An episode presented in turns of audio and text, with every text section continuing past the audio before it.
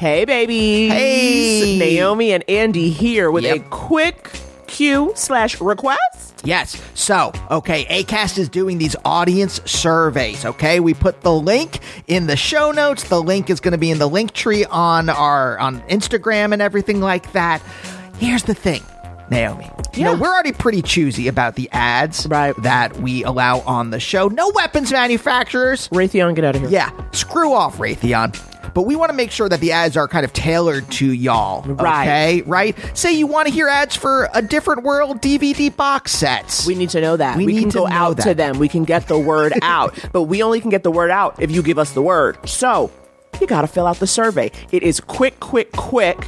And it just lets us know if the ads you're hearing are the right ads for you.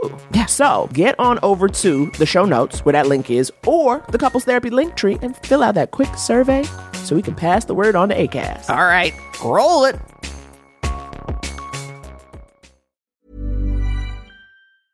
Ready to pop the question? The jewelers at BlueNile.com have got sparkle down to a science with beautiful lab grown diamonds worthy of your most brilliant moments. Their lab grown diamonds are independently graded and guaranteed identical to natural diamonds, and they're ready to ship to your door. Go to BlueNile.com and use promo code LISTEN to get $50 off your purchase of $500 or more. That's code LISTEN at BlueNile.com for $50 off. BlueNile.com code LISTEN.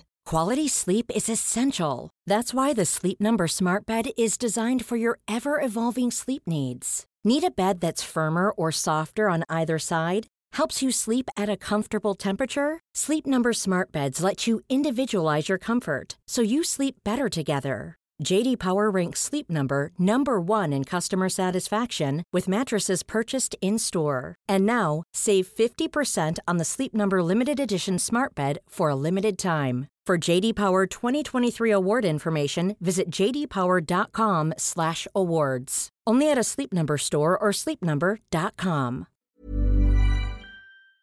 Open your hearts. Loosen your butts. It's time for, For couples, couples therapy. Yeah, this podcast is Andy and Naomi's, where they can both laugh and hang with all their homies, talking excellent vacationing with brunches and cuddling, to messy situationships and conscious and coupling, from Netflix hookups to single them with some Hulu, text, sex, regrets, or feeling on your new jubu. They gon' talk about it, ah, yeah, you are invited, ah, needing therapy, I guarantee, baby, we got it.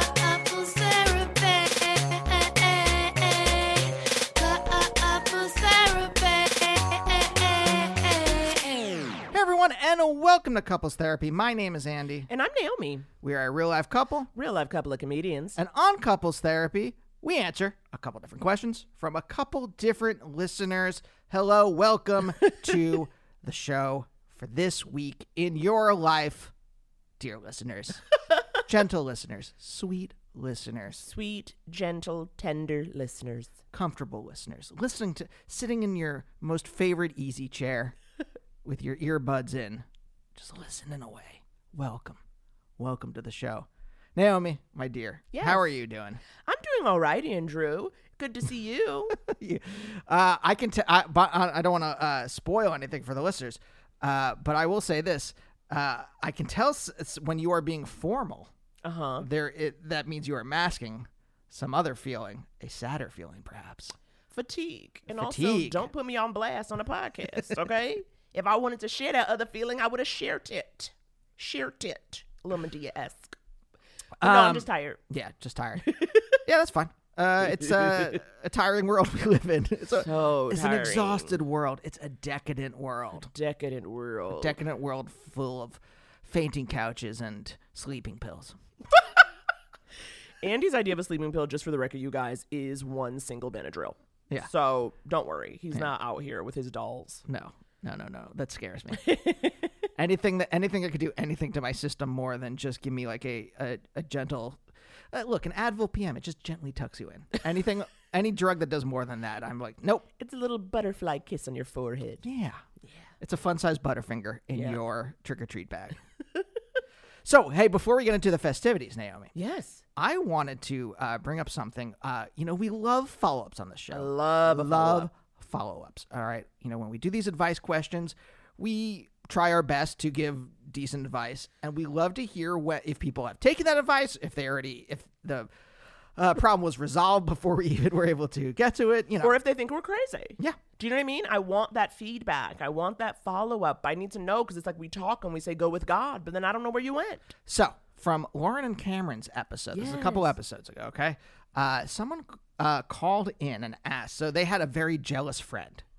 Yes. Okay. I just want to give the. Yeah, the yeah, yeah. No, no, no. I'm trying to. No, this. look, yeah, break it down. Jealous friend, like they, they said, I remember in it, they, uh, the caller had said something like, uh, if the caller posted something on Facebook and tagged someone else, Oh, the yeah, friend, would get the friend would get angry yes, yes, yes, yes. and that she had Jealous of other friendships. Right. And she had been uh, in med school. She was a part time Yes. paramedic. During the pandemic, she has a husband and child.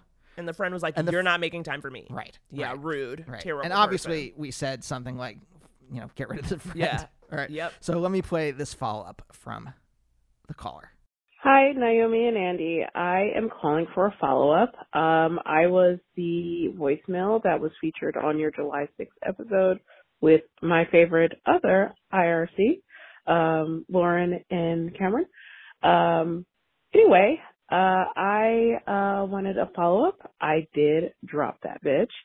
And I don't know, Naomi, I, I don't, I just, every time I hear you, you I just love you so much because you're absolutely right. She was a white woman.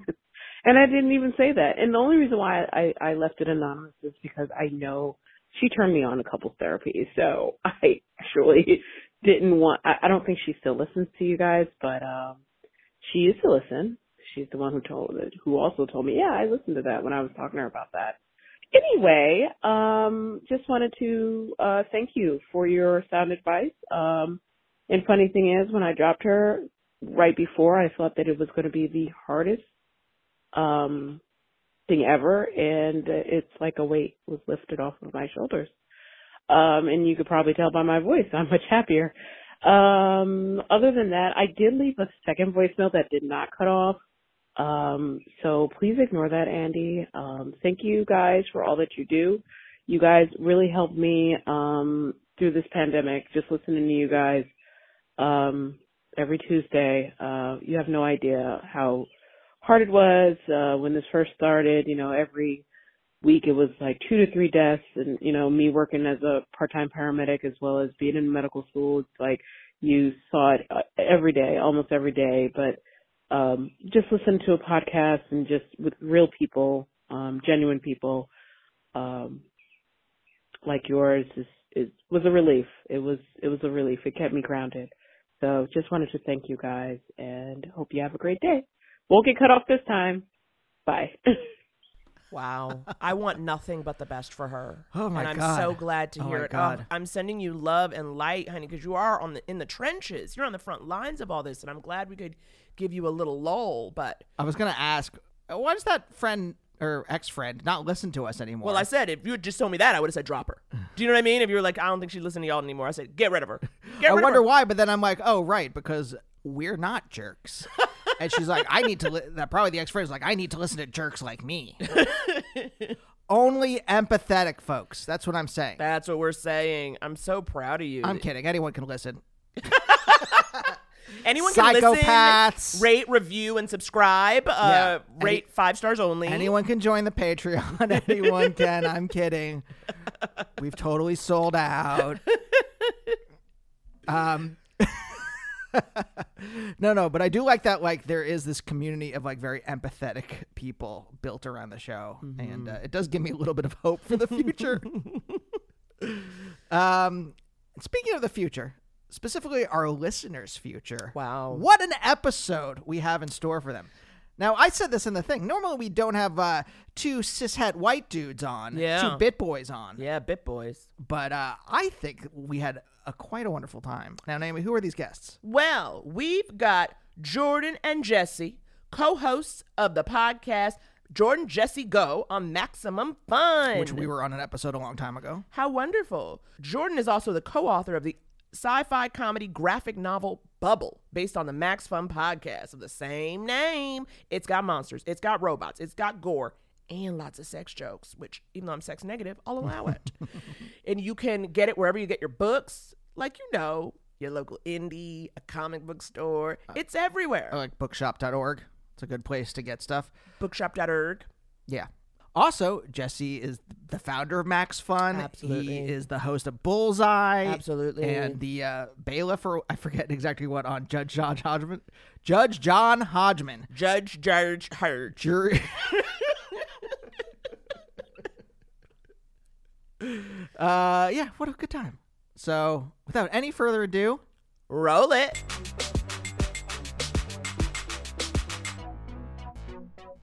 I will say this. This is a momentous occasion to have not one but two cishet whiteys on Yeah, yeah, yeah. besides myself. I usually Right. am that quotient. I, I fulfill that. Yes, yes, yes, yes. We normally offset Andy's caucasity, but tonight, but today, you know, to have you two here, uh, this is this is huge, uh, a place of honor you guys are holding, and I thought, you know, a twenty-year friendship. Now that's worth it. We got to dig Yes. into that. Because I'm here's the Yes. thing. I will say this. I'll put this out there. I will see how you respond to this. Uh, you guys are bit boys, Yeah, bit boys. but there I, I know there's more under the surface. When we had we've had bit boys on before. I am a bit boy myself. Yeah. Although like I've gone through therapy, so like it's been um Well, also though, let's just say for the record too, before we started recording, literally Andy said a sentence that I didn't know what it. He just said, uh, "Do I hear California Surfer?" And immediately Jordan was like, "Principal Skinner's talent show." Like, Principal Skinner's stand up when he did So when he went to improv open, during- when he went to do open mics, yeah, comedy, yeah, and I, you know, and thank you for having us on, and you know, and again, thank you for welcoming the cis het het white community into podcasting. Yeah, Yes. we are so excited to be here to talk about the New Yorker interview with John Swartzwelder. Um, but I just want to like um, push back a little bit against your assumption that there is something underneath the bits. Um, yeah. Nope, it's basically just Simpsons quotes and opinions about Star Wars. That is all we're bringing to the table. It's our culture. It's our culture. I mean, I'm look, again, I don't want to correct Jordan. We've been friends for 20 years. I'm also willing to offer some sports takes. if anybody sure. needs any sports takes, what teams suck, what teams don't suck, I'm glad to help with that too. that's So, huge. Wait, can we talk? Clippers. That's You're- uh Are you naming it just a team? Just Sure. Any team? Clippers. He's actually he, he was trying to name types of boats, but if you want to go teams with that, that's fine. Tall ship. yeah. okay, so wait, 20 years ago though, when did you? Where did you meet? I was Jordan's RA. yeah, we My at, goodness. at UC at UC Santa Cruz. So yes, Jesse uh, told me that I needed to join his improv group or he'd write me up for a noise complaint. I so we were we were at UC Santa Cruz. It was a performing arts hall, which I was chosen to be the RA of because I had gone to arts high school, I think, um, uh, and and because I had uh, I, I had befuddled the um, supervisors into thinking I was a responsible adult. Um, but yeah, Jordan Jordan was on my hall, and um, you know, it, as you would expect, it was a bunch of very sweet Dorcases on the hall. Uh, a couple, couple of people who are you know lifelong friends of ours, um, but also you know my, what I remember thinking is um, thinking where does this jerk get off thinking that he's funnier than me, and then like three weeks later being like, fuck, this guy's funnier than me.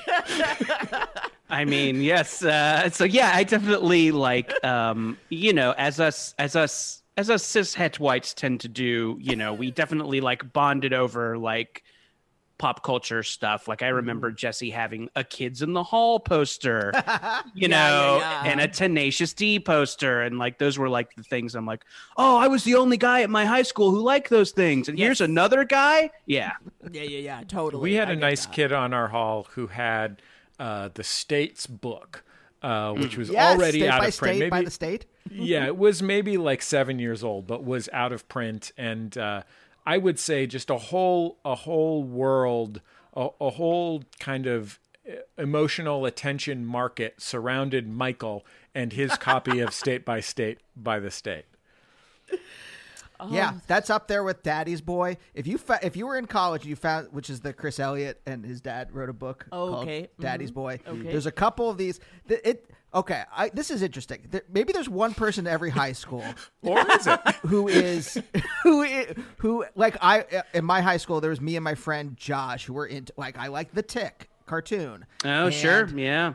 Kids in the Hall and uh, I guess was even Stranger with Candy out yet? I was No. gonna say that was my thing because I'm a little bit younger than you, just a touch. And Strangers with Candy was mine. Like if I saw someone who knew Strangers with Candy, I was like, okay, you're one of my people, right? Yep. Like that was how you knew, okay, we can vibe, Right. Um, so There's one Seth Cohen in every high school, and then Naomi, if I was to say to you, that's what I want to be when I grow up a robot. Would that register to you as one of the all time great Strangers with Candy quotes? Interesting. I wouldn't have said that. What I like to say a lot is pizza, pizza, pizza. Yeah. Which is just simple, you know. Yeah. Or calling any doctor doctor's orders, which I really, for some reason, enjoyed that name, doctor's orders.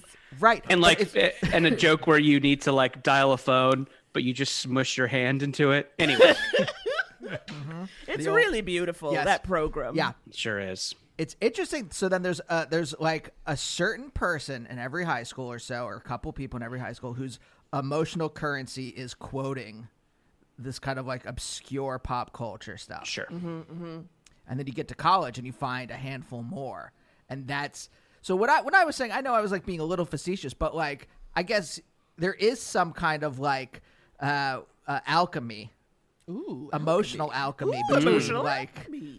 Between like pop culture references did I hear Cal- did I hear California surfer? Sure. Like that like someone else knowing that and be and like their heart being like fluttering a little bit like Yeah, oh yeah, yeah, yeah, yeah. You're So- you're feeling someone seen. gets me. Yeah, you're feeling seen. For someone to really like hear you or see you in an instant. I think especially when we were younger, right? Like that was it when you were like 20. You're like, you get me? It's like no, Right. you don't. You know, we just have the same thing we like, but it means so much. Maybe we shouldn't uh, forge an emotional relationship based on having all the Mr. Show episodes on VHS, but here we are. Here we Yep. are. We should mention that our college co-host had all the Mr. Show episodes on VHS, and that was a big deal. It was the a time. big He also had yeah. every Larry Sanders, so Yeah. It was. But real I think I think I think in in in me and Jesse's case, I think Yeah. it started with that, you know, very very standard, you know, we're two alternative comedy guys who like the same alternative comedy stuff. But but yeah, I, I think I think it, you know, what happened is that we kind of were two guys whose kind of work styles complemented each other. I think we're both like guys who like to talk about something and then actually do it. Wow, Uh, huge. That's yeah. huge. I think uh, maybe maybe you know these types of creative people who maybe sit around and uh, smoke weed and talk about vague ideas for screenplays and then get mad that they don't get made even though they haven't written them. Uh, but yeah. Uh, yeah, Jesse, I think I was I always like I was always so impressed that like when Jesse and I would have an idea, we would we would try and do it, which I thought was really cool. And uh, yeah, and I think that's kind of like a reason we still work together. Yeah, I think that we also, even when we were 20 and 19 or 19 and 18 when we met, um, I think that when we were making stuff, like we had the idea that we were making it for other people to enjoy. And that's not to say that we weren't like doing jokes that cracked each other up or being weird and dumb and being 19 year olds. Uh, but I think that in addition to like showing up to actually make stuff, we both also had the idea that like the point of this is to do something to connect with people. Uh, So if it's pure self indulgence, um, you know, there's what are what are we messing around for? They learned Um, that so- early, Andy. yeah. So Jordan and I were Jordan and I were while. also like the people on our improv team that that flyered. You know what I mean? Right. Like we weren't making any money, but like we did the stuff Yeah. when we, we, went had a down to the radio we went show. down to the Kinkos. We made the Yeah. copies. Yeah. Yeah, and we and you know we always our college radio show uh, started at a 7:30 a.m. time slot, and UC Santa Cruz's campus is really big, and the buses didn't start running until eight. So Oh, uh, we had to walk in the, I mean, basically in like movie fog. You know, the UC Santa Cruz campus Right. it truly is like uh, it, it, at seven o'clock in the morning. The UC Santa Cruz campus is like a place where you would go to meet Sasquatch. Um, And we would walk, you know, half an hour walk to get to the radio station up a mountain um, to do our show. And the reason that we did it was we were both that kind of guy. And I think um, that's a that was a big, especially a big deal at that age. Yeah. Yeah. And I had not trained myself to like coffee yet, so Yeah. that was Wait, how did you do it? Because I'll tell you, this morning I put vanilla ice cream in some cold brew because I could not handle the taste. I hate the taste of coffee, but I know I needed that energy, and so I just took a little spoonful of vanilla, and I, it really helped offset the bitterness. God damn genius. Um, I mean, I don't see the problem in what you're describing. This sounds yeah, like this a sounds great rad. I think you. Uh, I think you just. I think you just invented a food truck that'll allow you to quit entertainment if you'd like. No, no, no. We just went to the doctors for the first time in forever because of the pandemic, and we are falling apart as people. Wait, we, do you guys go to the doctor in tandem, Jordan? We should be doing that. Yeah, Well, we, you could. we have you could- one car, so yes. So it was like Okay. we'll each do appointments. We have different doctors, but at the same place. So I was So- like, let's both do ten o'clock so we can ride. Together. I imagine the two of you, you know those kind of doctor's office scales with the little things that slide aclo- across the top? Mm-hmm. I imagine two of those next to each other, each of you standing on one and you're holding hands. yeah. Just holding hands and looking at the ground because we will not learn our weight. No, no, no. I closed my eyes. The, my doctor was like, "Do you want to know?" I'm like, "No, please don't tell me. I, I know, I know things are not right. I know things have happened in this last year. Right. You know, my midnight potato chip expeditions Yeah. were not. Yeah. We did not did not make me healthier. They So, took blood samples from me the last time I went to the doctor, and they said that it, it was just egg salad. Does that seem? your blood type is gooey. Real, real. and it's a shame. It's a real shame, and I just want to take a moment of silence to recognize all the men that we lost on that pa- potato chip expedition. Th- Those who did not come back No, to get the wavy lays. Um, oh, so uh, I uh, a quick a quick detour back to coffee and learning Yes, to like it. Yes. Um, I so before I learned to like coffee, I got myself an energy drink addiction. I used to work for a TV network that's not around anymore called Fuel TV. That Fuel, TV, very extreme skateboarding, snowboarding, and just guy stuff. You know, guy guy stuff, gear, Wait, babes, cars, guy stuff. Uh, and because that network was that network, there were cases and cases and mini fridges and mini fridges filled with energy drinks, all the flavors of the Yeah. flavor rainbow. Uh, and I got and I got addicted to those bad to the point where I would like salivate when I saw the logo Wow. and I realized that it was killing me. And uh, but I got addicted to the pep, so I kind of like decided like, all right, asshole, it's time to like coffee. you know, you're fucking 25. It's time to like coffee and stop drinking these 300 calorie sodas. Um, so yeah, so then I kind of like made a concerted effort to like coffee, and now I can't get enough. I was imagining that. Like, did you guys ever watch Alias with uh, what's her name, Sydney Bristow? What's Yep, her real name? Jennifer name? Garner. No, Jennifer uh-uh. Garner. when she would go into like the spy part, she would have to go in this white room and it would turn red and it would make sure that she is uh she's like doesn't have any Bugs uh, on bugs her. on her and Yeah, stuff whatever. sure but I imagined you went into one of those but it sprayed you with Axe body spray. Yes, a kind of a silkwood shower of of something that smelled like sandalwood. Yes. Yeah. Yeah. Uh, just but, put on his extreme mask on his way into the building. Yeah, extreme gears and babes. Gear and gear is so funny because it's such a. It means nothing and yet it also means everything. Do you know what I Right. mean? Say, Yeah. like, I'm into gear. It's kind of like what kind of gear? What does it mean? But at the same time, anyone who says gear, you know who they are to some I degree. feel like what it really means is buying things, right? Am I mistaken in thinking that? Well, like unboxing videos. Like that's what I Yeah, think, right? Those people like they want to watch. Yeah, they want to watch you take it apart or put it together. Sure. Is what that's, part fair. of.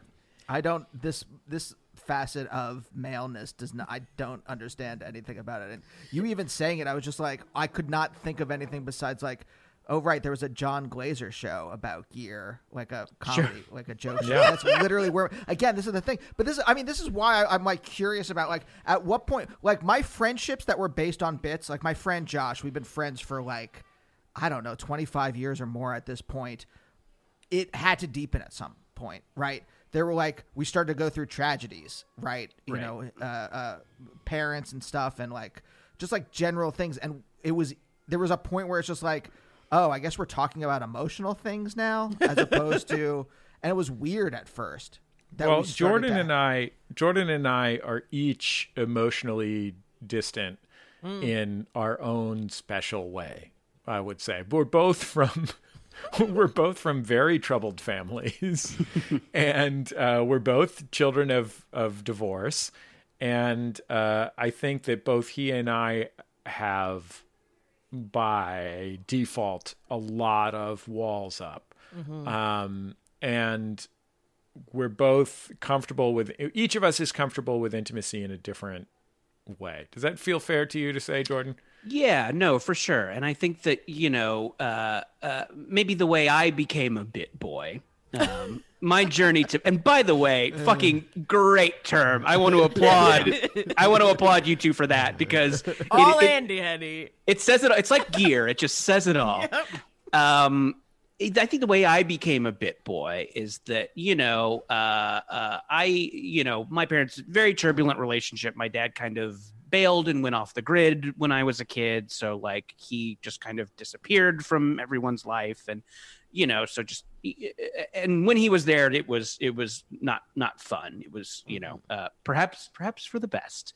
Um, but so, and I think I kind of took on the role as like cheer up guy. Like, hey, don't look at Jordan. He's doing the thing. He's he's doing the, the he's living in a van down by the river. He saw it on Saturday Night Live. You know, so right. and I think I kind of took on that role, and you know, and I think it put me in a position to where, you know, I it, it was hard. It's hard for me to kind of process sad stuff because mm, you know I've trained myself to like just start goofing around when it happens. So you know that's something that I like have talked a shit ton about in therapy. It's like how to just like be sad about something and acknowledge that it sucks and you know you don't always and if other people are sad you don't have to cheer them up. You can just you know be sad with them.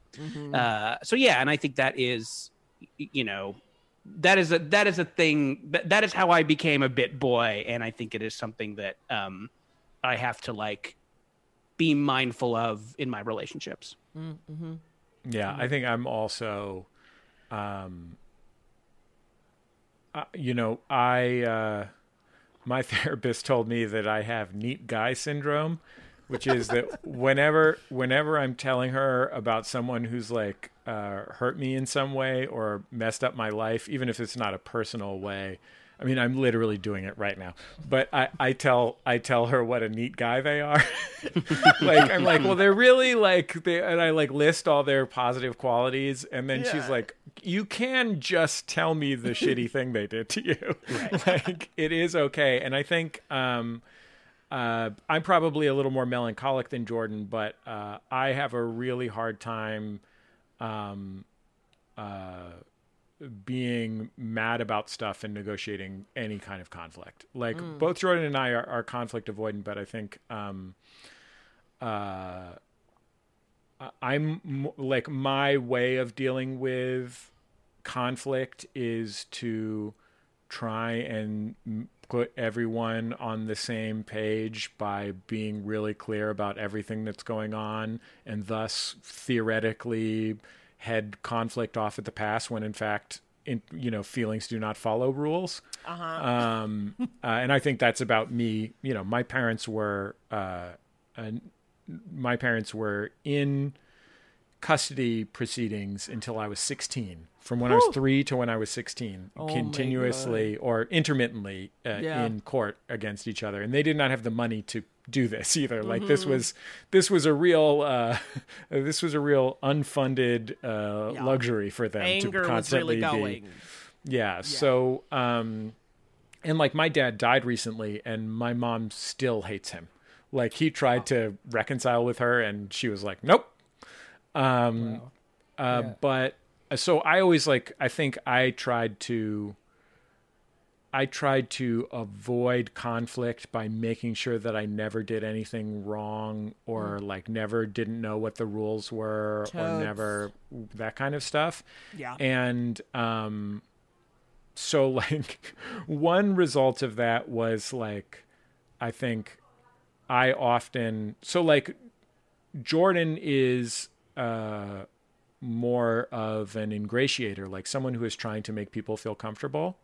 Um and I am like similarly conflict avoidant, but kind of in the opposite way, which is that I am like I'm constantly like uh uh, yeah, trying to set the rules or make clear what page everyone is on, even if it is upsetting to people. And I think neither of us is any good at being mad at each other or anyone else. I think for both of us, that just like feels like wanting to throw, like for me anyway, being mad just feels like wanting to throw up. Like I oh, just feel bad. I don't f- get any like relief from being mm-hmm. mad, and I should, but I don't. Yeah. Well, th- I'm finding all of this very interesting. I love that we've managed to dig deep. Because, Jesse, I wonder, and Jordan, maybe you can also speak to it as a person outside. How has being a parent changed you? Because you have a child, and I noticed that, you know, when you speak about your child, you're very thoughtful and you're open, right? And I remember, again, like the first time you and I met was when I came to do the podcast. And I remember leaving and being like, Andy, I was out of my element. I was out of my depth. Right, you felt like Wonderful. you were back in like improv 401 at UCB. Yeah, I was like- I was and like, it was I just can't like keep up. you and 15 white guys. But I just like, also my brain doesn't think on that level, like the extent to which like I don't like because what I always feel about not just Bit Boy, not the idea of Bit Boys in terms of necessarily um you know jokes, but also like I just don't remember shit from that long ago. Like I can't quote something from twenty it's years a ago. particular brain. It you like its references and also like oh this thing sounds like this other thing, and your Yeah, brain just goes from like it's just like I- constant like consonants and assonants in your brain, and you're Like, just I think- like oh that sounds like that. So here's here's how these two things here's the joke between them. I think I'm more likely to be referential than Jordan. That is a, a way for me to make up for the fact that Jordan is more talented than I.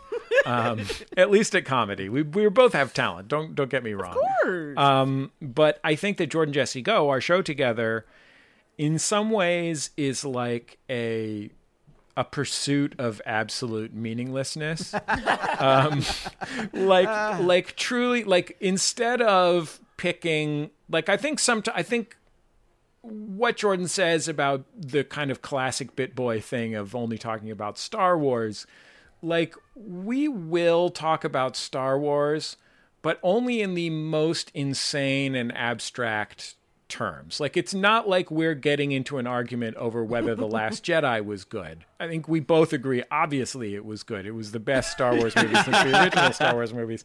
But like it's more about uh it will more just be like us making up the names of Star Wars planets or something. Like it is truly immediately goes into nonsense. And I think that for to some extent for both Jordan and I that is like our happy place. Like I look forward more than anything else.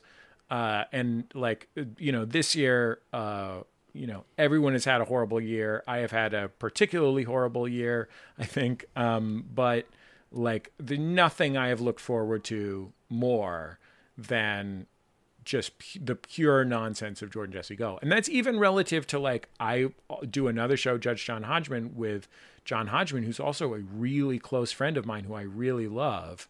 And that show is about like comfort and wisdom. And honestly, I long more for nonsense than I long for comfort and wisdom in times of pain.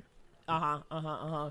I hear that. Yeah, no, I totally understand that. I'm having flashbacks to like when I, uh, I think the last one of the last times I was at home and uh, my friend Josh came over, and we sat there for hours. Oh yeah. Hours to the point where Naomi just left and went to bed, asking Alexa to play different things. They wouldn't let her finish it though. That's what was making me crazy. Like you would get up to the first chorus and they'd be like, "Alexa, play this," and I'm like, "I want to finish the song Alexa started."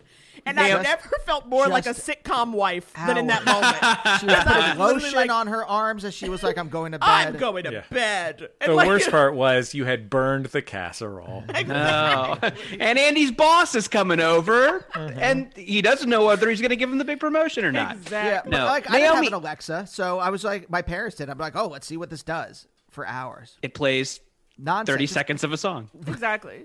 Uh. Naomi, I want to say that you were great on Jordan Jesse Go, and that's people sweet. often tell us how great you were. I remember we have like a Facebook page where we'll post like, um, you know, stuff our past guests are up to, and I remember like posting one of your stand-up clips and it just blowing up with people saying how funny you are, Oh, and so also nice. should be noted. And I, I, I imagine you're in a great place with this, um, but just I think it, it, it should be said that like you know, maybe you do feel a little bit uncomfortable with the kind of like bit boy word association, but God, but God damn, you have an, such an impressive comedy career. You've written on some of the funniest shows with like the funniest people. So I mean, like, I think there is this weird, you know, this weird like stereotype that the like bit boy reference vibe creates a better writer or a better comedian when it like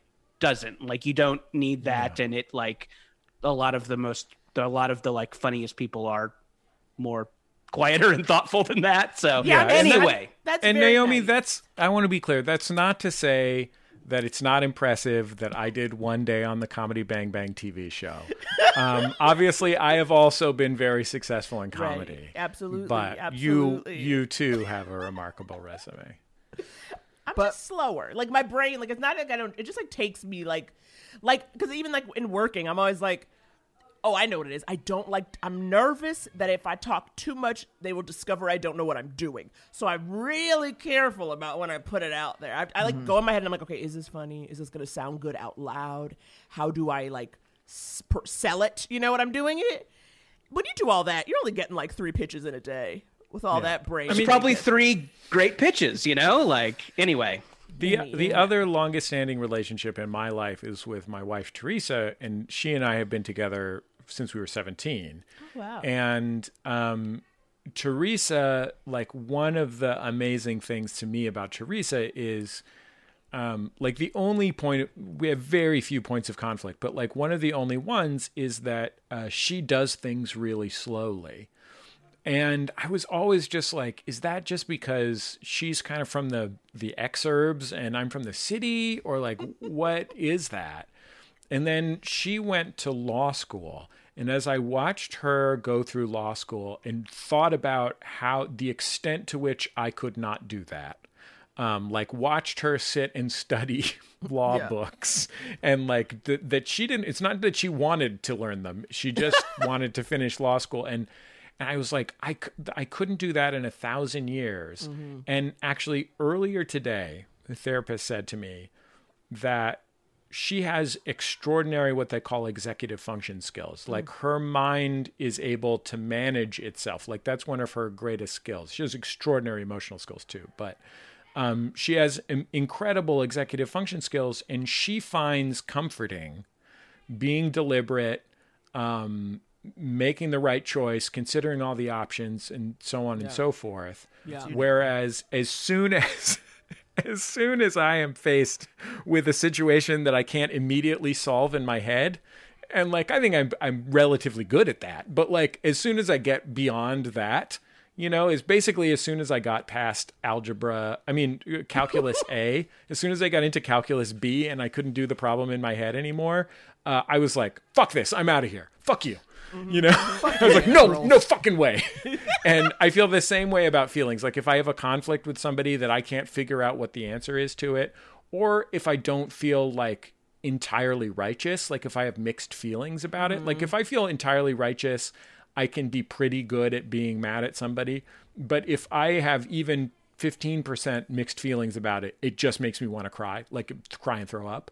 Um, and it's the same way about anything. Like I went to I went to a stress management class and I found it so stressful to sit there that I quit after the first day. oh, that's too good. You needed it most of all. Yeah. And Yeah. you were like, no, get me out of here. Honestly, the irony of that just occurred to me. Like as I said that out loud, I swear to God, that's how unexamined of a life I'm leading. Boy, howdy. So when did your friendship deepen past like word association? Was it fatherhood? Was it therapy? Was it Teresa? yeah, because you both said the T word, which you know we love here on the pod. Yeah, I mean, I've been, I, I don't know. I, you know, I, I've been thinking a little bit about it as we've been talking. And yeah, and I think I have been in therapy for maybe eight years. And it's, you know, it's, God, it's helped. I mean, I, I, uh, I imagine you have a very nice, sensitive audience who's open to these kinds Oh, of things. But in case there's somebody out there who still thinks it's weird, it's not, it's great. Do it. Um, but, you know, I mean, I think, I think the reason that our friendship has deepened is that I think tonnage has something to do with it, right? like we've been doing this goofy yak show for, you know, uh, 20 years if you count college radio. And you can only make up Star Wars planets for so long. like you will just statistically accidentally talk about your feelings a little bit. And you know especially like you know this year where we're all kind of crammed in our houses and looking for something to talk about like i don't know you're kind of just sitting living with your feelings. So yeah, i think that you know if you you know with your if you have a, a bit boyfriend um and I think I'm sure you guys have acknowledged this, but I think there are bit boy can apply across the genders. Yes, yes, Sure, yes, sure, sure. absolutely. It's non-gender absolutely. specific. Yes, Yeah, yeah, there are bit people, bit, girls. Yeah, but yeah, bit- yeah. There's no uh, doubt that boy is spelled B O I. Oh, Be- oh, 100%. yes. Thank you. Yeah, yeah, yeah. Yeah. Um, uh, yeah, but I think you know, it, it, with if you spend enough time with the bit boys in your life, like the feelings will creep in, and just I think the fact that we've been doing bits for so long, um, you know, just by necessity, some feelings have crept in, and I think our audience has been really nice about it. They seem to like like it. They don't call us names when we talk about feelings. Uh, yeah, they're kind of like they're kind of into they're kind of into it. So I think you know, like obviously, I, I don't you know I don't think uh, you know uh, I don't think our show's gonna go full Maron anytime soon. But like, But they Uh, knew our the people who are listening to Jordan Jesse Go know that they've signed up for a show hosted by and you know run by two beta cucks. sure, Like they're aware of. I would say, um, I like we probably spent the most time together when we were in college, um, and many like you know that might have been the most like friend stuff we did together in terms of volume because i mean among other things like i was essentially married uh immediately upon leaving college. Um and you know m- my my then girlfriend now wife was my girlfriend at the time and when we were in college but she wasn't around. She went to school on the east coast. So um you know it just sort of changed my lifestyle right away. But um but i think that over time like i mean i've said this you know once in a while we will do for for members of max fun people who donate we'll do like a behind the scenes episode and i've said it before but i really mean it which is like the two things like obviously I got into business with Jordan because he's so talented. I was like, I can't believe I there's a guy on my hall that's this fucking funny. You know, like I was mm. like, this guy is just lives four doors down from me, and this is like this person is like when we were 19, he was professional level funny Yeah. But uh, one of the things that I would say the two things that I have admired most about Jordan in working with him are number one, the thing that we talked about that you know we had another friend who was just we have another friend who was just as talented as Jordan and works in show business in a non-comedy field and is successful at it. Um, but you know, when we were that age, he had a really hard time with the showing up part. Um, and uh, and Jordan never, never, for, like there was never a time that I was worried that Jordan wouldn't fulfill his obligations. And and I felt the same. Like part of my conflict avoidance, frankly, was that I was pretty compulsive about like doing the things that I said I would do. Um, So people would be happy with you. Exactly. Yeah. And uh, and so well, so, or at least so they wouldn't. I wouldn't have broken the rules that keep us cool.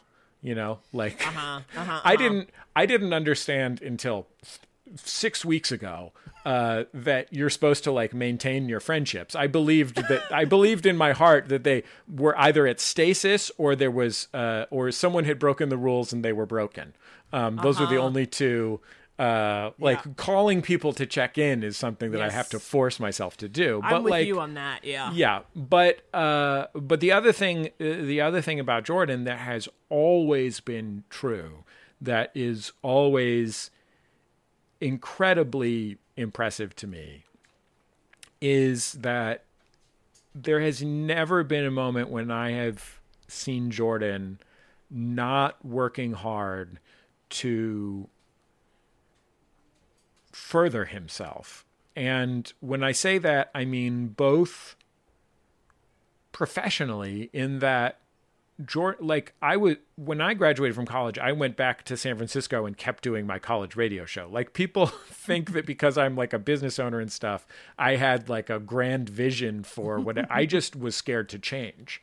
Uh, I was just like, I'll just keep doing this forever until someone takes it away from me uh, and work as a secretary. Uh, Jordan Jordan moved to Los Angeles, which you know, despite its physical proximity from Orange County where he grew up, like it's not like Jordan grew up knowing people in show business and like went to work in show business like right away. So, and at every point in his career, like there's not been there's been very little in Jordan's career that has been handed to him.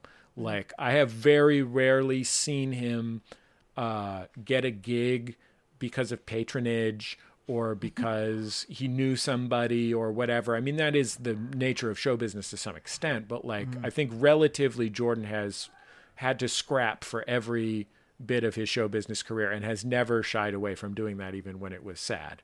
But I will give a take this moment to give a brief shout out to Grandpapa Bezos. yes. Well, Grandpapa has has provided a little grease for the wheels of industry. Sure, yeah. Grandpapa Bezos, Uncle Spielberg. Uncle Spielberg. Uh, yes. I mean, I think that I think that Sharon Morris, uh, Jordan's mom, probably provided a, little bit of help uh, when when Jordan was trying to get a job and he needed some lactation counseling. um, uh, but so that's so that's one piece of it. That's that's one piece of it. I would say the the other piece of it is that same thing is true of him as a person. Like Jordan has always been an immensely caring person and someone who was always trying to take care of the people around him for the trauma related reasons we just discussed. Right. But he also like the things that I used to secretly inside myself tear my ha- hair out about that were just nothing no big deal things, but just things that partners would get annoyed with each other about. Those kinds of things. Like anytime I was like that, I would be like, but to be fair, you're being a dick because Jordan has all has grown a lot in that area and is continuing to work hard to grow in that area. And like at this point, those things that used to be annoying to me or whatever, like that level of, you know, those kind of like partner annoyances that, you know, break up bands or whatever Yeah. Yeah. yeah. um, or equivalent, like Jordan has worked through them. Like I've seen him work on them really hard to take care of himself and the people around him. And like I don't I don't think I know anyone in my life who has worked harder to be a good and full person than Jordan. And I think that like having myself like I grew up with pretty fucked up parents uh, who were also really amazing. And one of them, uh, my dad, uh, had been an an an addict and had been before before I was born had been homeless and um, had you know had just a really fucked up life. And um, in large part because of mistakes that he had made. And then he made more mistakes with my mom right and I grew up going to AA meetings with him when I was little because my parents had split custody and he did not have money for a babysitter. So I would just go with him to meetings. Um, and you know, as much of a fucking mess as my dad was until the day he died, uh, one of the things that I admired most about him and tried to learn from him, although, you know, it took a while, was to try and be better today than you were yesterday. Um, just in terms of being in the world and the other people around you. And that is a quality that I've seen in Jordan for 20 years. Like, um, you know, Jordan grew up in these really tough family circumstances. And I think also, like, you know, like I had the gift of, I didn't grow up in show business, but like, I grew up in San Francisco with parents who were bohemians or whatever. And like, there was never any question that like I could go around and like be a weirdo. Like that was that was presumed. Like if anything, my parents were disappointed with how square I was. Right? Like they were like, of course, of course, be weird.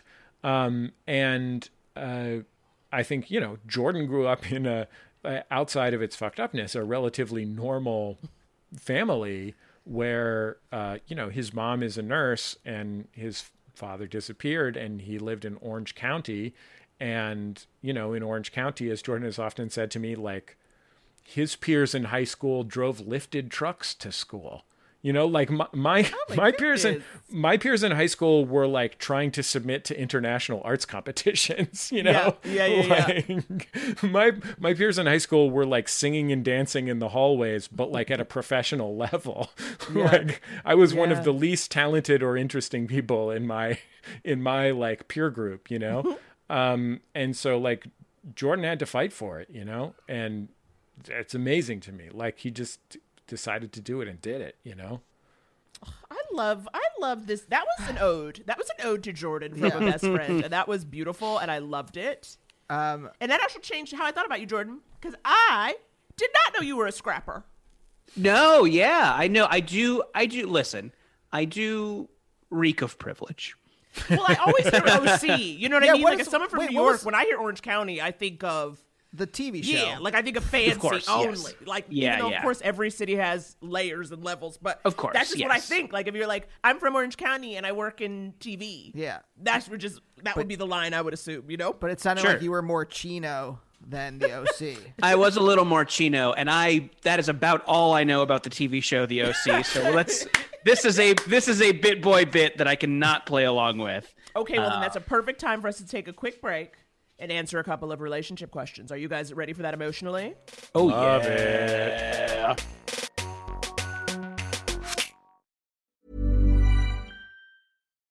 Life is full of what ifs. Some awesome, like what if AI could fold your laundry? And some, well, less awesome, like what if you have unexpected medical costs? United Healthcare can help get you covered with Health Protector Guard fixed indemnity insurance plans. They supplement your primary plan to help you manage out of pocket costs. No deductibles, no enrollment periods, and especially no more what ifs. Visit uh1.com to find the Health Protector Guard plan for you. Ryan Reynolds here from Mint Mobile. With the price of just about everything going up during inflation, we thought we'd bring our prices down. So to help us, we brought in a reverse auctioneer, which is apparently a thing. Mint Mobile unlimited premium wireless. Ready to get 30, 30, bit to get 30, bit to get 20, 20, 20, bit to get 20, 20, bit to get 15, 15, 15, 15 just 15 bucks a month. So, Give it a try at mintmobile.com slash switch. $45 upfront for three months plus taxes and fees. Promo rate for new customers for limited time. Unlimited more than 40 gigabytes per month. Slows. Full terms at mintmobile.com. Mom deserves the best, and there's no better place to shop for Mother's Day than Whole Foods Market. They're your destination for unbeatable savings, from premium gifts to show-stopping flowers and irresistible desserts. Start by saving 33% with Prime on all body care and candles. Then get a 15-stem bunch of tulips for just $9.99 each with Prime. Round out Mom's menu with festive rosé, irresistible berry chantilly cake, and more special treats. Come celebrate Mother's Day at Whole Foods Market. Hey y'all, wanted to pop in real quick and let you know that if you like what you hear and you want to support the show, there are a couple different ways. Most of our support comes from our wonderful Patreon community. For $5 a month, you get two bonus episodes of just us mostly spilling the tea mm-hmm. and occasionally searching for crazy bread in Los Angeles. Plus, lots of other bonus content. We love our page pals, and we couldn't do this without you. And if you want to join, go to patreon.com slash couples therapy pod. We also have merch, which includes Gotta Miss a Bitch and Jubu t shirts, Yeah. which you can find in the link tree in our Twitter or Insta bios. And for absolutely zero dollars, you can rate and review the show on Apple. Five stars, please. It'll only take 10 seconds and it helps us tremendously. Okay, that's it. We love you deeply. Now back to the show. Back. back. We're sitting here with Jordan Morris and Jesse Thorn, and we are ready to Yeah. handle your scandal. One quick question. But I was ready. Go ahead. I just want to know. I just want to know what the uh, what the op like. What was going on? What really was going? I mean, I, I said it as a joke, but like I meant I did mean what was going on in the OC that you're like that you're dealing with as a kid. What do you mean? Like, is it like in my head? Like, I, like you don't. I was about to say something about the TV show. Be like, were you more like uh, Jimmy, and uh, or was it more like uh, the cohens Like, I I realize that doesn't make sense, but like, you know, that you are like now that, that like built you to be like, well, I'm going to strive. Uh, no, I mean, I think that it it um, I boy, yeah, that is. I would love, I would love to to take that and make it my identity. Uh, I think, I think really what was going on is like obviously Orange County now is a hotbed of um. How would how should we say QAnon weirdos? Uh, don't take away my personal liberties. The the vaccination has chips in it. Um, so that's the kind of like stereotype of Orange County now. Um, but I think at the time, I listen. There was there was there was weird shit, but it was a pretty like happy, nice place to grow up, and uh, people were very supportive of me. Uh, I wore a dress to high school for a little while and people were fine with it. They were Okay. cool with it. I like painted my nails and braided my hair and like yeah, so I I I I would love to have the troubled childhood narrative because it makes you real cool. Um but I you know, obviously my my my my dad was kind of a shithead, but my mom was very nice and everyone was nice and supportive and they just let me be like a weirdo and when I said I wanted to like go to UC Santa Cruz and then move to LA and do improv. Everyone was very nice about it. Um, so yeah, I think that like I I got the nice chill part of Orange County and not the like oppressive conservative part. I just got the like chill surfer bi- vibes and flip flops and follow your dreams and live, laugh, love. right. Live, laugh, um, be- love. because the sign from Target says so. So That's true. That's true. I just want to feel like I felt like I needed that. I needed that piece of the puzzle. Okay. All right. There it is. Before we get into this I, now. I, yes, please. Now, listeners send us questions over Gmail, Twitter, Instagram, voicemail. We're going to start off. Alex, Wait, hold on. Gmail, the Google Mail? Yes, Google Mail. Can you send me an invite? I've been trying to get an invite. googlemail.uk. Uh, and uh, this first one, I like to start off with softball sometimes. This first one comes to us from Twitter. Hey, I have a question for y'all. Cowboy hat emoji. Okay. I have been dating my girlfriend for about a week. We've, Week. we've they made out move fast. Things I've heard things move faster in COVID. I've heard that uh you gotta you gotta get into the gotta bubble. You gotta in, get onto the quarantine. Sure. it's been three days since I met my wife, and This is recent, so this is not like a holdover. This so Okay. So this is a is. Okay. This Okay. is uh so this was in quarantine for sure. Okay. Uh, I have been dating my girlfriend for about a week. We've made out several times and I don't feel anything. It's pleasant, but that's about it. We are both very physically affectionate and like to hold hands slash cuddle whenever we can. I've read that if there are no sparks in quotes, that the relationship isn't right. I'd like to say fuck that, but I'm also scared. I got butterflies when we first held hands, but I think that's where they stopped. We were talking slash crushing for four months before we started dating. Maybe I'm just in my head because this is my first, well, everything. Eh, give it a couple of weeks. IG, what's that? I don't. I guess. I guess. I guess. yeah. Thank you. Thank you. I'm not This up on person's my young and cool. internet slang. I've decided to collect more data before seeking advice. I've made it sound like I don't like her, but I really do. And it ends there.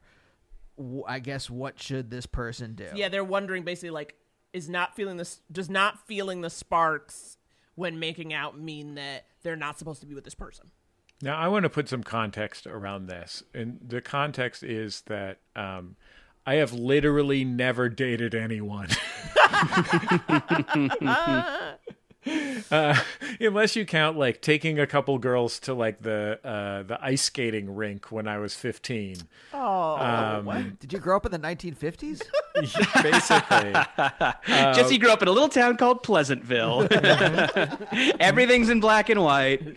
my uh, my first instinct about this, and Jordan, you can bring your dating experience to the to the uh, question. Is my first instinct is that this person should give themselves permission to have this kind, like in the context of them liking this romantic interest that they should give themselves permission to have any kind of romance, uh, sexual feelings about this person for a while. That they should also bear in mind that if it doesn't take and and the fact that they like this person and like spending time with this person is not enough after a while uh, they should also give themselves permission to say i like this person but not. But i do think that that that those that physical stuff can blossom over time. Like i i don't think that they should discount that possibility but i hope that they won't lock themselves into something in a, for a really long time that that doesn't have uh i'm going to say boners and wet pussies Fair. Fair. b and wp good Lord. you know I'm sex negative, boys. I don't like that kind of talk. Oh, we didn't know. We oh, gosh, we we didn't know. Uh, we Yeah, I'm maybe didn't read all. We maybe didn't read all the emails. So yes, Please say wieners and ginies instead. Chinese. Jordan what do you think like you're you're Uh, you've been, sure, you've got yeah. 20 I mean, years I'll- of dating I'll, experience I'll, I don't I'll preface this by saying, uh, don't listen to me. Um, I have, uh, but you know, uh, this is the exercise, so I'll pontificate a little bit. Um, yeah, like some, it is, it's, it is, you cannot predict who you'll be attracted to. It's just like, you know, like I think you know, you have your type, the kind of person you slow down to look at when you're on Instagram, you know. but like, that is not always the person you'll have the most chemistry with, you know? Like mm-hmm. it's it's mysterious. You have to allow for it to be a little bit a little bit mysterious. And like yeah, like I, you know, I've dated for 20 years and actually some very very I have very very close friends who are like people I dated for a while and we weren't a match but we still had a ton of connection and you know it was weird at first but now we're great friends and mm-hmm. a big part of each other's lives. Like that is totally something that happens. I know a lot of people you'll get this weird narrative like oh you can never be friends with someone you mm-hmm. dated. Like the, the person saying that has a has a glitch and should go to therapy. um, so if you get someone who's emphatically saying that to you, it's it's wrong. You can those can be like really rewarding relationships. So like you know, obviously this is a week. It's new. The world is so fucking weird right now. Like I can't imagine like starting a new relationship during all of this. So like give it a little time. It's just been a month, but like allow for the fact that like maybe this is just like a good friend that you'll have to turn into a good friend and it'll be a little weird, but you can do it. I'll say this: I'm so thrilled to be with my wife, uh, and like, is the most fulfilling relationship in my life, and just, and I have so many diamond hard boners for my wife, just like, just glass cutting boners. Uh, but like, my wife is not really my type.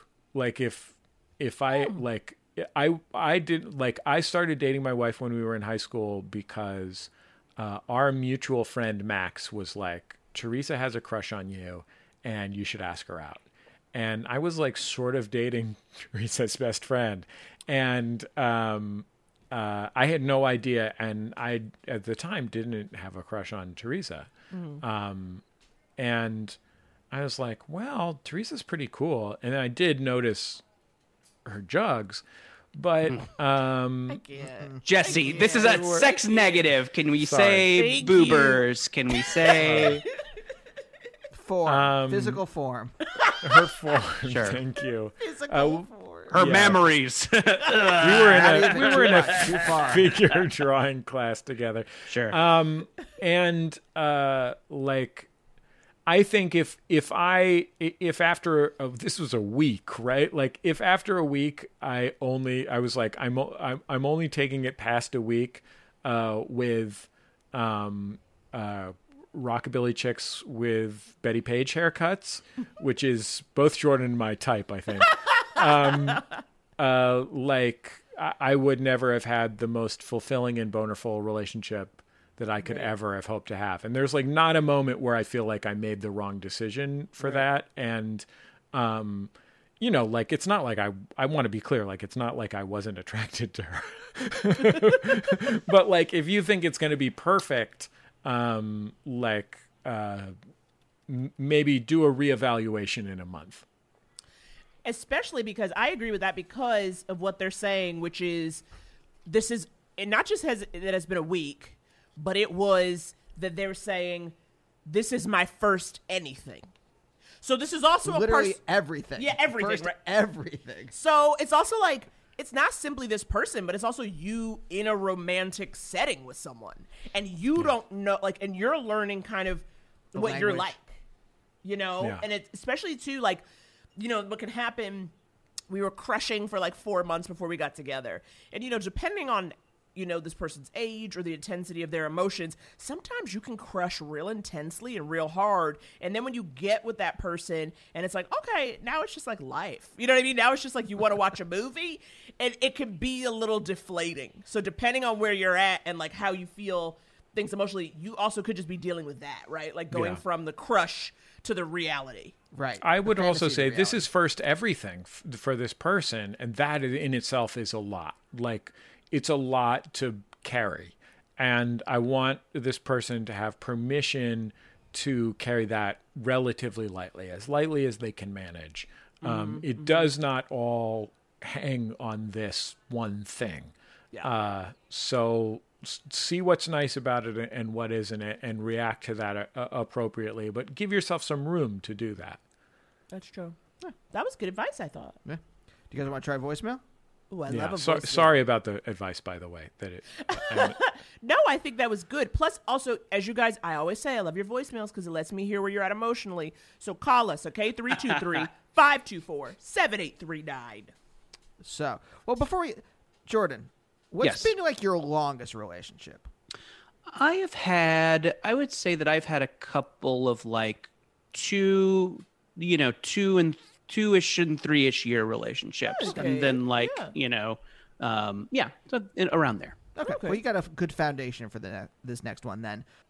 Hey, so I'm just calling because me and my husband have been married for six years. It's been really great. Everything's great. But when he comes home and it's time to do dinner time, bath time, everything, he almost just kind of like hides in the room. And I sometimes when I ask him like, "Hey, can you do the dishes? Can you do this?" I've done them for the past 5 days. I just feel like I'm nagging and I feel really bad. I just really wish that he would take more responsibility in the house and with cleaning and I don't really know how to ask him that. So I'm hoping that maybe you guys can help me. Thank you very much. And I love you both. I hope that you are blessed and safe and happy. Thank you. I we like love you too. I like Beautiful. I like her a lot. love the love the little the, the little bit of the southern drawl. That was yeah, great. she's I attached. I was like tender. couldn't have, couldn't have liked that more. I do. I would like to point this out. Usually, when someone calls in and you hear a, "It's great, everything's great," Uh oh. that's yeah. That's like my my like uh oh meter goes up. Our house is on fire and the toddler has a knife, but everything's great. I swear to God, it's all fine. We're doing, we're thriving, live, laugh, love. It's a it's a cheese knife. I'm bringing out crackers. Sure. we think it's going to be okay. We need to teach them about charcuterie. Um, Charcuterie. yeah, I mean, jeez. I think Yeah. so. I think my gut is saying uh, this husband needs to fucking uh, show up, but I'll be a little. I'll be a little more compassionate because, like, like, you know, one of the weird parts about living with someone is that like everyone has a different definition of what messy is. You know, Mhm. messy is different to everyone, and I have like lived with people who think I'm a slob, and I have like lived with people who, um, uh, yeah, I've wanted to hose down. uh, so you know, I think I have been both the the the slob and the oh gosh, this should be an odd couple reference. Who are the odd couple? I've been both the Felix and the Oscar in relationships. So you know, I I I I, I think if if you feel like you haven't talked to the husband about this, you know, sit down and explain what neat means to you, and if he hears that and still isn't showing up, um, uh, yeah, fuck him. I would say that I think uh, in a lot of, and this is something that I've learned from doing so many episodes of Judge John Hodgman with married couples. So, so many. Um, uh, I think that there is a, there is a disproportionate cultural expectation about men's and women's contributions to the home and work at home um, uh, in heterosexual married and long-term relationships um, and i think that the there are many men who f- for i was going to say for good or ill but for ill um, have grown up not taking responsibility for their own home life.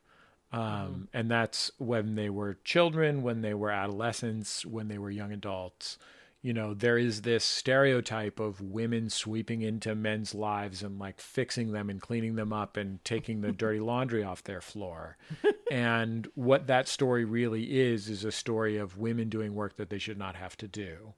Um, but I, I do think it's also worth remembering that like that burden is also a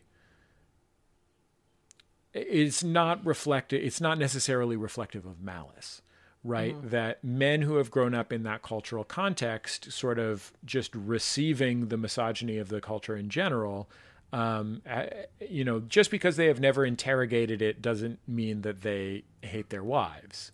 Mhm. Um, and for that reason, I would encourage her to communicate with her partner and say, um, I see you needing to recharge after work. I see you needing to spend time alone, whatever it is that, that she sees that he's doing during this time, which is significant and important for all of us. Um, but I am carrying a lot of burden in the home and it does not feel right and appropriate to me. Um, and you don't have to be a you don't have to it doesn't have to be mean like it doesn't have Right. to be angry even it Yeah, yeah. can because it may very well be that she's explaining this to him and it will be new information to him um, and that's unfortunate but that's about cultural context as much as anything else and so I- i think like honestly if it was me i would be like maybe we should make a chore wheel um, Yeah. because I I don't want her to feel like she is nagging because of this thing that is com- she is completely right about. They should be sharing the work at home, and it may be that there are parts of the work at home that she prefers and parts that he prefers. You know, like I I've heard from a lot of couples where, I mean, like in in my in my own home, right? Like, uh, I like cooking and my wife doesn't, so I do most of the cooking. Um, I because I do most of the cooking and neither of us likes cleaning the kitchen, I usually clean the kitchen. like she likes our children better than I do, so she does more childcare. Um, she's more patient with our children than I am. Um, you have multiple children? I thought you just have, had one child. I have three. I have three. Three? children. Jesse, Um, that's too many. So I mean, I think Jordan I one. think that uh, that they owe each other. no, other. do not give the child to me. The child will not be okay.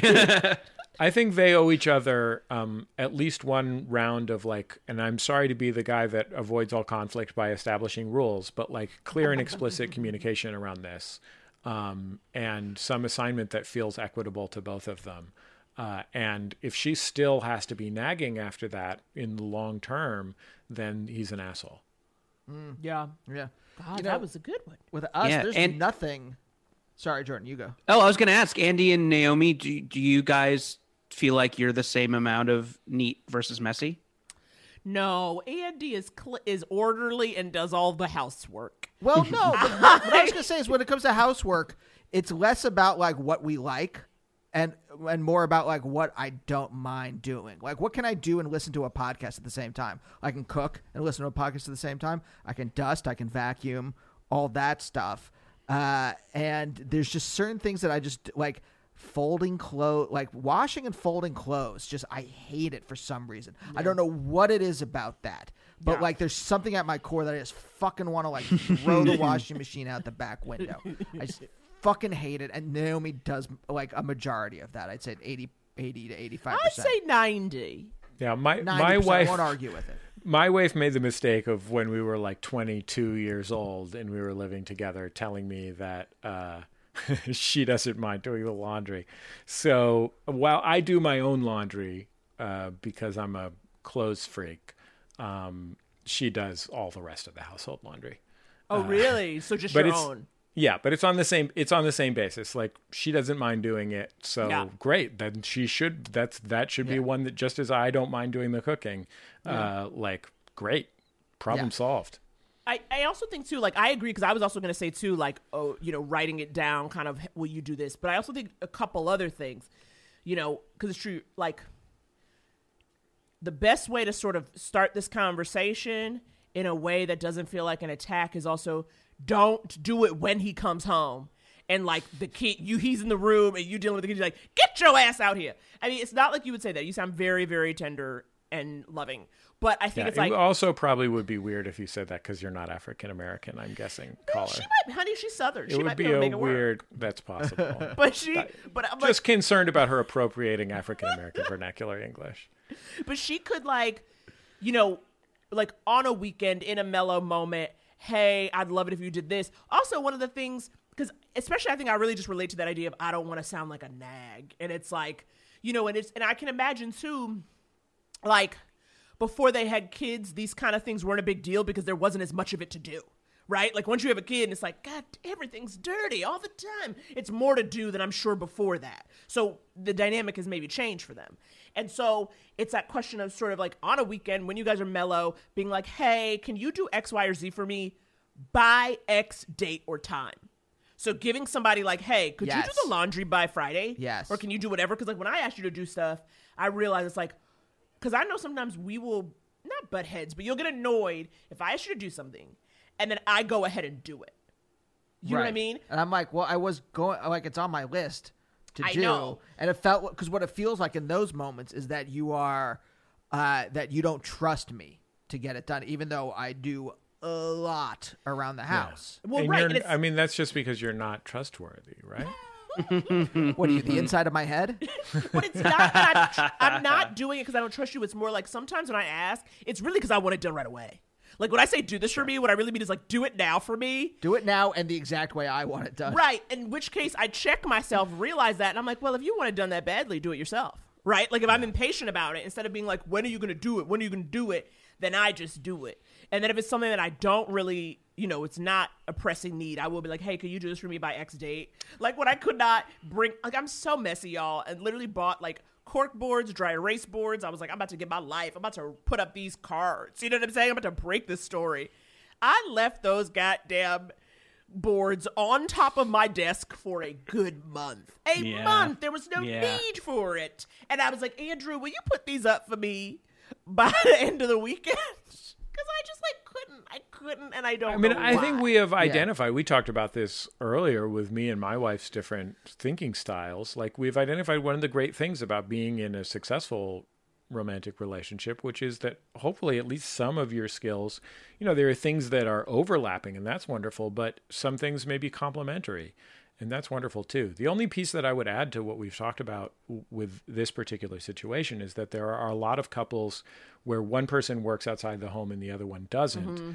Um, and in those situations, at least from my experience on Judge John Hodgman, um, often the person who works outside the home does not see the totality of the work that the person who's inside the home does. Yeah. Um, and this is, you know, speaking of misogyny, often, not always, but often the person working outside the home is is the man in a heterosexual relationship.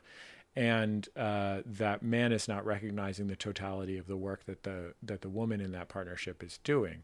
This may also happen w- in families where uh, the woman works outside the home, man doesn't, or same-sex couples. But this is something I've seen a lot in in uh, heterosexual couples where the man works outside the home, and so it, it's important to remember that just because you're you're bringing in the money or whatever doesn't mean you that your partner is the only one who is responsible for doing work in the home uh, because work in the home is typically especially if you have kids far bigger than a nine to five job um, and so in the hours besides nine to five you still have the responsibility to contribute you know it may be a different con- contribution because you're not there from nine to five you know you can't pick the kids up from school you know but uh, that is also an important thing to remember That's true.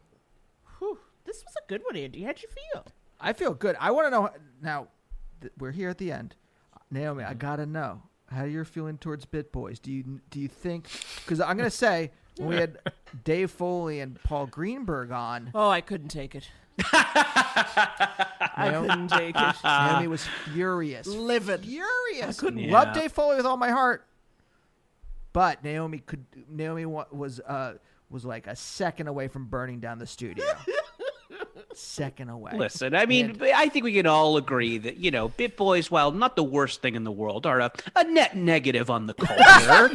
um, you know, I mean, we're not, you know, we're not QAnon, but uh, True. yeah. No, True. this was good. But, I, I yes, I want to know how you feel. these were bit boys who became emotional Elmos. All right, they revealed something. Like the something Muppet? Yes, I didn't know what else to do. Or bit boys who became emotional men. Bit men. no, not bit boys From to bit, bit men. boys to to bit bit- men. boy- I'm Boys to still bit hung up men. on Jordan saying like the Muppet, like you were referring to a different Elmo, I- like El- Elmo Thompson, your old neighbor or something. right. Yeah, I guess Elmo Elmo has kind of like become a less popular baby name since the uh I mean, Yeah, it's the opposite of Daenerys. I was like, is there a is there a silent film actor maybe named Elmo? Uh, yeah. Daenerys, these are my kids, Daenerys and Elmo. Right. The- Elmo was Millard Fillmore's vice president or whatever. right.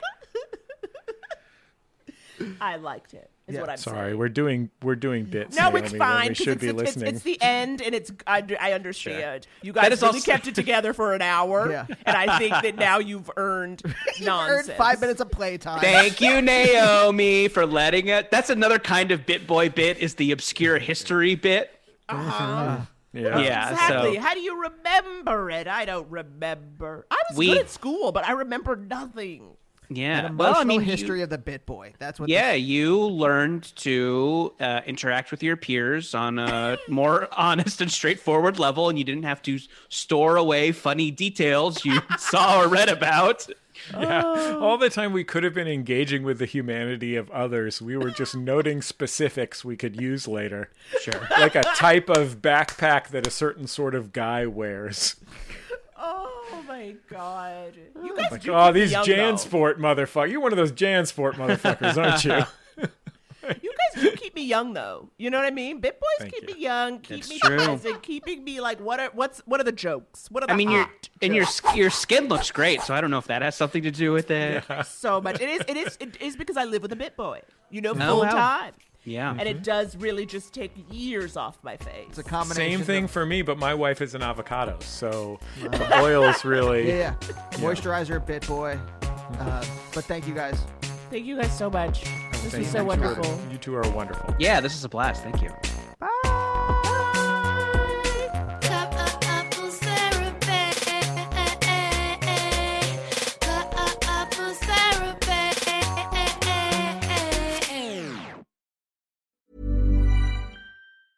Even when we're on a budget, we still deserve nice things. Quince is a place to scoop up stunning high-end goods for 50 to 80% less than similar brands. They have buttery soft cashmere sweaters starting at $50, luxurious Italian leather bags, and so much more. Plus, Quince only works with factories that use safe, ethical, and responsible manufacturing. Get the high-end goods you'll love without the high price tag with Quince.